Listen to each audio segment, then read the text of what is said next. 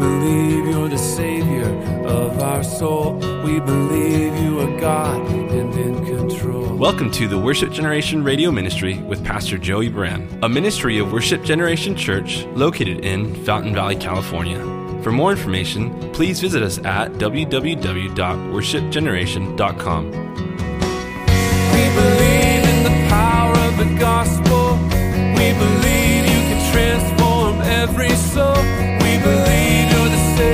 Now let's join Pastor Joey as we study through the Bible. Let the nations be glad, all his saints rejoice. And let the people sing praises lift their voice.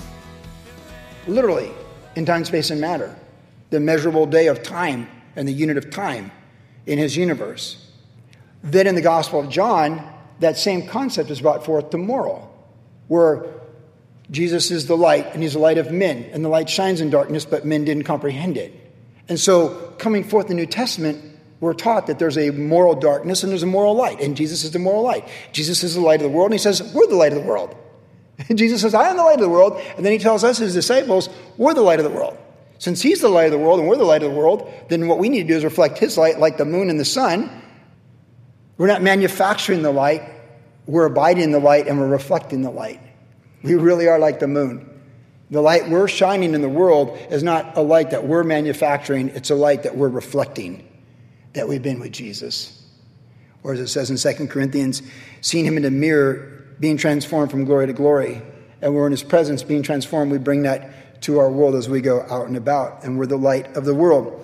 Recently, when Jennifer and I drove back from Florida a couple months ago, we had been in San Antonio and we're going into West Texas. And now, if you know anything about Texas on the 10, once you get about 50 miles west of San Antonio, there's a whole lot of nothing all the way to El Paso. It's about 400 miles of like capital uppercase and nothing.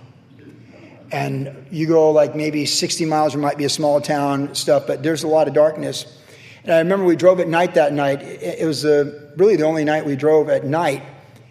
And you, you, as you get away from society, society and a lot of people, there's a couple trucks out there, but there's some stretches at night where you're like, it's just dark, like Texas dark.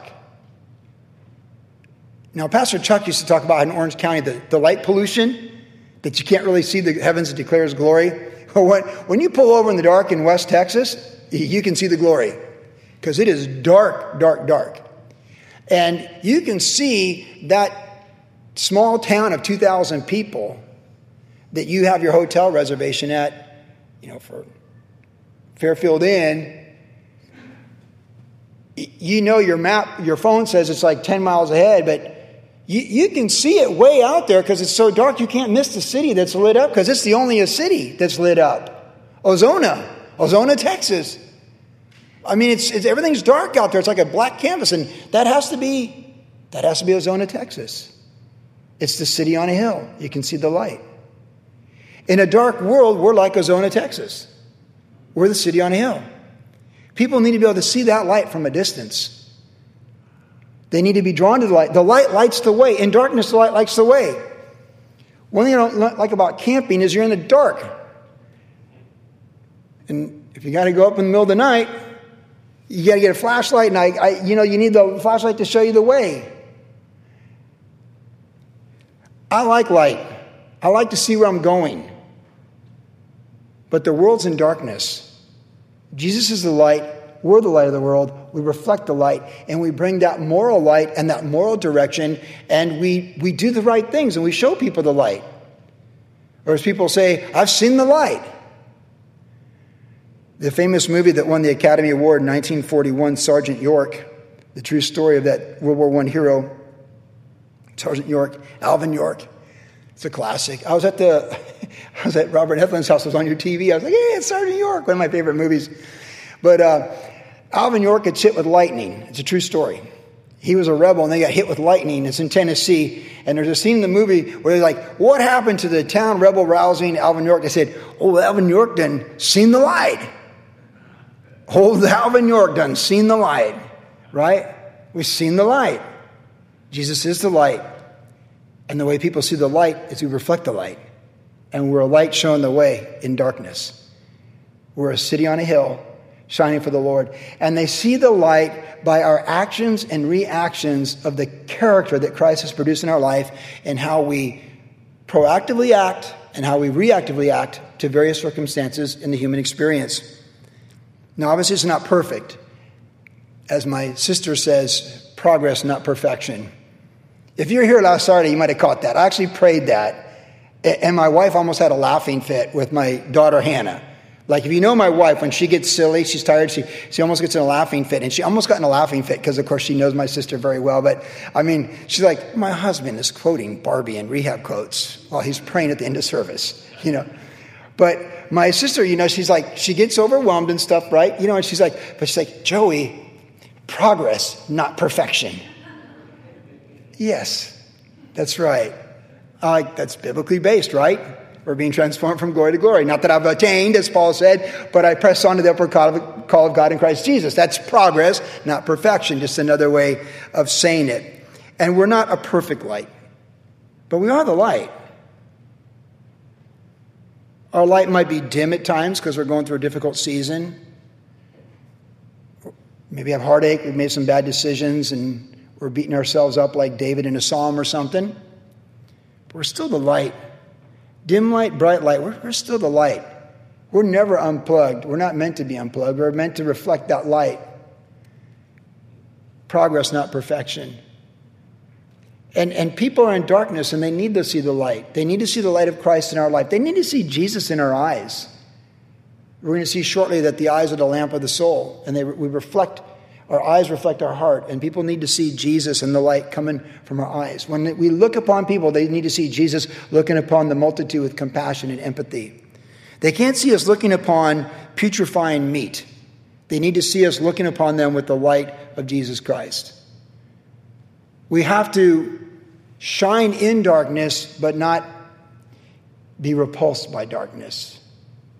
For we're in the world, but not of the world. So we need to shine. And like Jesus said, some people don't come to the light. They hate the light. They say, turn off the light. Right? Turn off the light. But Jesus never tells us to turn off the light. Now, Jesus was the light, is the light. He walked away when people wanted darkness. When the Pharisees sought to kill him, it says he turned and went to another place. Sometimes your light's not welcome, but doesn't mean you put your light out. It just means you shine it in a different direction. You just redirect your light. We're not into putting our light out or putting it under a basket. It's just, okay, men love darkness, they don't come to light. That's what Jesus said. But still, I mean, we're the light of the world. So we got to let our light shine. And we let our light shine, and in so doing, we're reflecting Jesus that people would glorify our Father in heaven. That's the objective of our light shining. That when people see our good works, so let your light let your light so shine before men that they may see your good works and glorify your Father in heaven. Ultimately, they, our light shines for Jesus and glorifies the Father. People see the heart of the Father when they see us shining for Jesus. When we have I will say a higher moral standard and a higher character, not as an offense to put people down for less of a moral standard or less of a character, but if our standard in morals are based upon the Word of God and Jesus Christ, and theirs are based upon philosophies of men or faulty world systems, ours is a higher standard. And it is a better standard because it's God's standard and it never changes we can always know what is morally right to do by abiding in Christ and obeying His word.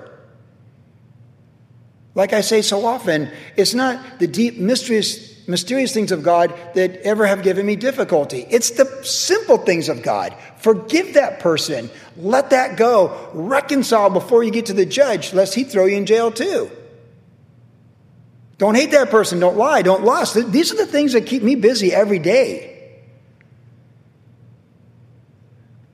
I enjoy reading the book of Job, but I don't spend a lot of time meditating on the questions they all ask philosophically about the Lord between chapters 5 and 38. I'd much rather meditate on Exodus chapter 20 and the Ten Commandments. Thank you. Doing the right thing. Martin Luther King Jr. said it's always the right time to do the right thing. And I know in my own life, it is always the right time to do the right thing. It's always the right time to tell the truth. It's always the right time to make things right. We have today. It's always the right time to call someone and say you're sorry when you're aware that you offended them and you can make it right. It's always the right time to say thank you to someone that you never thanked when you should have thanked and you suddenly realize you want to thank them. It's always the right time to do the right thing, to let go of things God's saying let go of, to embrace things God's saying to do. See, when we do the right thing and we do good, our light shines before men and women, and, it glor- and the good works we do glorifies the Father in heaven. It's not that hard. When I was in Florida, I had this wonderful day. And Luke's street is somewhat narrow, and there's never any traffic. I've been in that front yard. I've not seen a car go by on that residential street for four hours at a time. And it's the cutest neighborhood ever. It's, you can't even explain it. It's so beautiful, so cute. But after this long day of stand up paddleboarding and golfing and doing all these things that were so fun, and I backed up and I, I hit a car that was parked.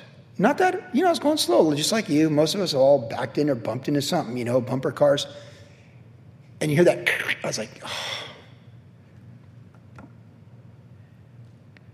And it, it's, it's dark. But the right thing, you're going to go knock on the door and say, hey, I'm really sorry about that. And that's what I did. It was just the right thing to do. Like, I don't, I don't get a brownie badge or something. It's like, it's what you're supposed to do. Like, if you hit my car, I'd like you to say, Joey, we hit your car and we exchange insurance information and we do the right thing. We do the right thing.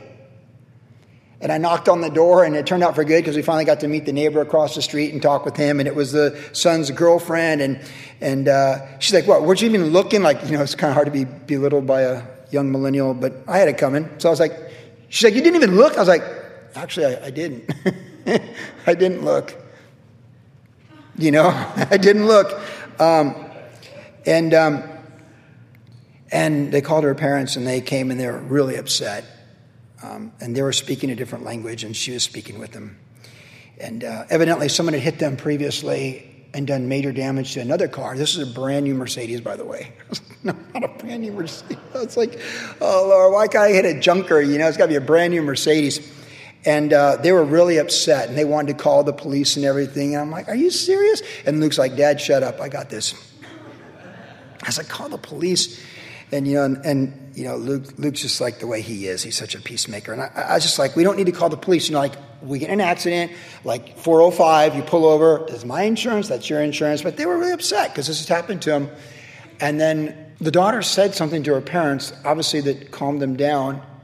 And it was the strangest thing. They stopped and they told me, thank you. Thank you for telling us you did this. It was just the right thing. Like they went from upset, so we're all like, they were all like chit chatting about what college they're all going to and this and that. But like the right thing is always the right thing. Maybe someday they'll know that the guy that hit the car is the, the, the guy across the street's father, and he's a pastor, and I just did the right thing. Just the right thing to do. Barbie's like, oh, I know people that would drive away. I'm like, me too. But that's just not the right thing to do because you sow and reap anyways. You know, what, I want someone to smash my car too? Like it all goes around, comes around, right? Like the surfers say, juju, whatever. Like it's gonna come around. Like just just knock on the door, and and and she was parked way off the curb, so it was easier to hit her. But that wasn't the issue. I told her it's always the moving car's fault. It's 100% my fault. I feel terrible. I'm really sorry, and I have to pay for it. But that's the right thing. It's never about the money, is it? It's never about the money. It's about the heart. It's about doing the right thing. So I'm not saying this like I'm some superhero because I'm didn't look in the rearview mirror. See, and I, my wife, Jennifer's always like, oh, look, look back, careful backing up. You know how the wives are with the guys and everything. And I'm like, I haven't been in an accident for 20 years. I can't say that anymore. I lost all my equity to say that. It's like, honey, I'm in an accident for 20 years. It's like, oh gosh, you know. I've lost all equity to say that. I can't say it anymore. That's what really hurts more than 250 bucks on the deductible. It's like I can't tell my wife, relax, I know what I'm doing. it's like, no, you don't. but you still got to do the right thing. Let your light shine before men. I'm really glad those people were gracious. And I don't, you know, like Jesus said, when you do what you're supposed to do, you should just say, I did what I'm supposed to do as a worthless servant. You know, and that's basically all I did. I didn't do anything great. I just did what's the right thing to do. We do the right thing. And it's never about the money. Do the right thing. Make it right. Treat people. Love your neighbors. You love yourself, right? We spent six months in Deuteronomy. We've been learning this anyways, which brings us to our final application Jesus and the law. So we have, we're the salt of the, the earth and we're the uh, light of the world. And now we get this whole thing about Jesus and the law, the law of God. Of course, we just spent all that time in Deuteronomy with the moral law, the Ten Commandments, the civil law for government, and the religious law that points to Jesus dying on the cross. And Jesus says to his disciples in the context of what he's teaching, I didn't come to destroy the law and the prophets. Jesus, as the Messiah, was never against the Old Testament law or the, the words of the prophets, which, of course, the Sadducees and to some degree the, the uh, excuse me, the Pharisees and to some degree the Sadducees believed in. Sadducees believed the law of God was absolute authority, word of God. The Pharisees believed the law and all the prophets. That, that's where they were at with their theology and their worldviews. So, at any rate, Jesus said, I didn't, they, they tried to play Jesus against the Word of God in the Old Testament, which is impossible to do because he came to fulfill the Old Testament. In fact, there in Luke 24, we know this that he, when he was resurrected, he showed his disciples, the apostles, how he fulfilled the law, the prophets, and the Psalms, the three categories of the Old Testament the poetic books, the historical books, and the prophetic books. And he fulfilled those things. And we understand that it all points to Christ. They're all shadows of things to come. Christ is the fullness. So he's saying contextually here I'm not against the Ten Commandments and the law of God, I'm fulfilling them.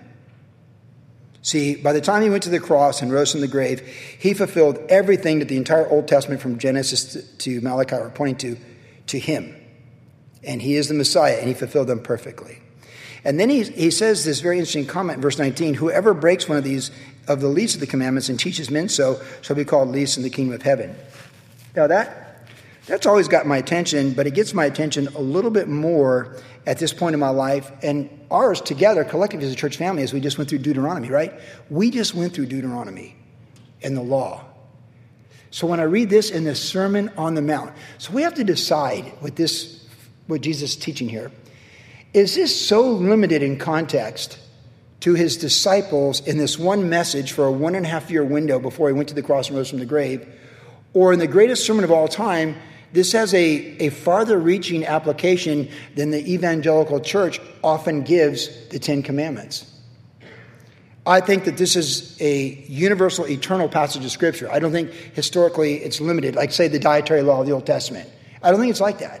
I think what Jesus is talking about, the law of God here, and he says that whoever breaks the least of these commandments and teaches men to do so also is least in the kingdom. Now we put that here, and then we say, all right, we know in the New Testament that there's a lot of people who said you get saved by faith in Jesus, but you're not really saved. You have to go back to being a Jew, you have to be circumcised and keep the law. And those, those guys are called Judaizers. And this is what Paul spoke against when he wrote the Galatians and Romans and all that, that all the law is fulfilled in that we love our neighbor as ourself. And because we're born again, we do that. And I find, I believe, especially in the modern church, the modern American church, even what we call evangelicalism, with being saved by grace, that we sometimes cheapen grace. I believe that. That we go forward at an altar call, we say a prayer to receive Christ, we're born again and somehow we have this insurance policy for heaven on the day of Christ Jesus, but we don't have a transformation of the Holy Spirit in our life that begins to produce a life that glorifies Christ. Because we know this a life that glorifies Christ is a life born of the Spirit, living out by the Spirit the good things of God revealed in His Word, including the Ten Commandments. Would God's Spirit ever be contrary? We have to ask ourselves would God's Spirit in our life of a born again believer ever be contrary to the Ten Commandments? Of course not. That'd be ludicrous. And I'm glad when we raised our kids when they were younger that we had the, the music cassette tapes about the Ten Commandments and teaching our kids the Ten Commandments. And when I went to catechism as a young child, I learned the Ten Commandments. And we, we used to be a nation with the Ten Commandments. We used to teach the Ten Commandments in our public school system. They're, they're eternal truths of right and wrong that never change. Now, the Ten Commandments will never save us. We can't keep the Ten Commandments and be saved. We understand that. We all understand that here. We're not going to be good people that keep the Ten Commandments, stand before God and say, hey, you have to accept me. I'm a really good person. I kept the Ten Commandments. No. To be guilty of one part of the law is guilty of all, and we know that. So we know that we don't keep the Ten Commandments perfectly, as Jesus, as Barbie says, progress, not perfection, right? We're not perfect and we don't keep the Ten Commandments and we're not justified by the Ten Commandments. Understand that theologically. But when speaking of the new covenant and being born of the Spirit and having the Spirit within us, God said in the Old Testament that in those days He'll put His Spirit in us and He'll write His law on our tender hearts as opposed to tablets of stone. So in the new covenant, you could never show in the book of Acts they didn't esteem the Word of God. They studied the Word of God, and the Apostles' doctrine is opening up the Word of God of the Old Testament, showing Christ in it. And if the Holy Spirit is now in us, which the Bible tells us He is when we give our life to Christ, then the Ten Commandments, specifically contextually that we're talking about here, the law is written on our hearts, not stone tablets. So it's not written on our hearts to try and justify us or to be our tutor to bring us to Christ, because we've already been brought to Christ by the Holy Spirit, nor to condemn us. But it's written on our hearts to guide us and to obey God's word and to make the right moral decisions, to make the right character decisions, and to know that lying is always lying, truth is truth, adultery is adultery, and murder is murder. Now, when we come to the text next week, we're going to have all these passages where Jesus said, You've heard it said that murder is this, and adultery is that, and lying is this. And we're going to, we're going to get his teaching on the Ten Commandment moral laws. But here, in this context, he says that anyone who breaks them and, and teaches men to do so is very bad. Basically, those are all the politicians who, a lot of politicians in America since I was born who've done that. All those politicians who wrote bills and legislation to remove the Ten Commandments from shaping the direction of the future generations of this country and replaced it with Heather has two mommies, and now we have what we have. It's their condemnation, but not ours. It's theirs, not ours, because that's what they've done. It's exactly what they've done. But they're the world and they act like the world. We're salt, we're light, we're the church. So even if the Ten Commandments are not the moral standards outside these walls, let them be the moral standards, not just in outward actions of our life, but in the secret, secret most inner parts of our hearts. May we teach it to our children and our children's children. Not that it's going to save them, but by the Spirit of God, it's going to guide them in good decisions for their entire life. And then finally, he said this that whoever does and teaches them shall be called great in the kingdom of heaven. I would prefer to be called great than not in the kingdom of heaven, wouldn't you? So when something's going down at the family dinner table, don't be afraid. Speak up. You're teaching the family, or at work, you're teaching people things that are great. And you're showing them true righteousness because we're not quoting the law to justify ourselves. We're quoting the law and living the law because we are justified by faith. It's not Jesus plus the law, but Jesus helping us show the world the ideal man, the ideal woman of a life surrendered to Christ. Because the Ten Commandments are the ideal of moral right and wrong. And the Spirit guides us in shining and reflecting a true righteousness that exceeds the Pharisees and the religious leaders. Theirs was outward and self righteousness, and they're going to justify themselves. That's a righteousness that we have to exceed. Not by supplanting them with a greater outward righteousness as if we're another religious sect, but by brokenness and receiving Christ and being born again and having positional righteousness through faith, and then by having that by the Holy Spirit, then living out the life of faith in the power of the Spirit. We're not manufacturing fleshly righteousness, we are demonstrating spirit led righteousness. Because the law is not a stone tablet over our heads by which we seek to justify ourselves. The law is being lived out by the Spirit who wrote it as we're walking in the Spirit, surrendered to Christ. This is the discipleship of Jesus Christ. This is the righteousness that exceeds human religion.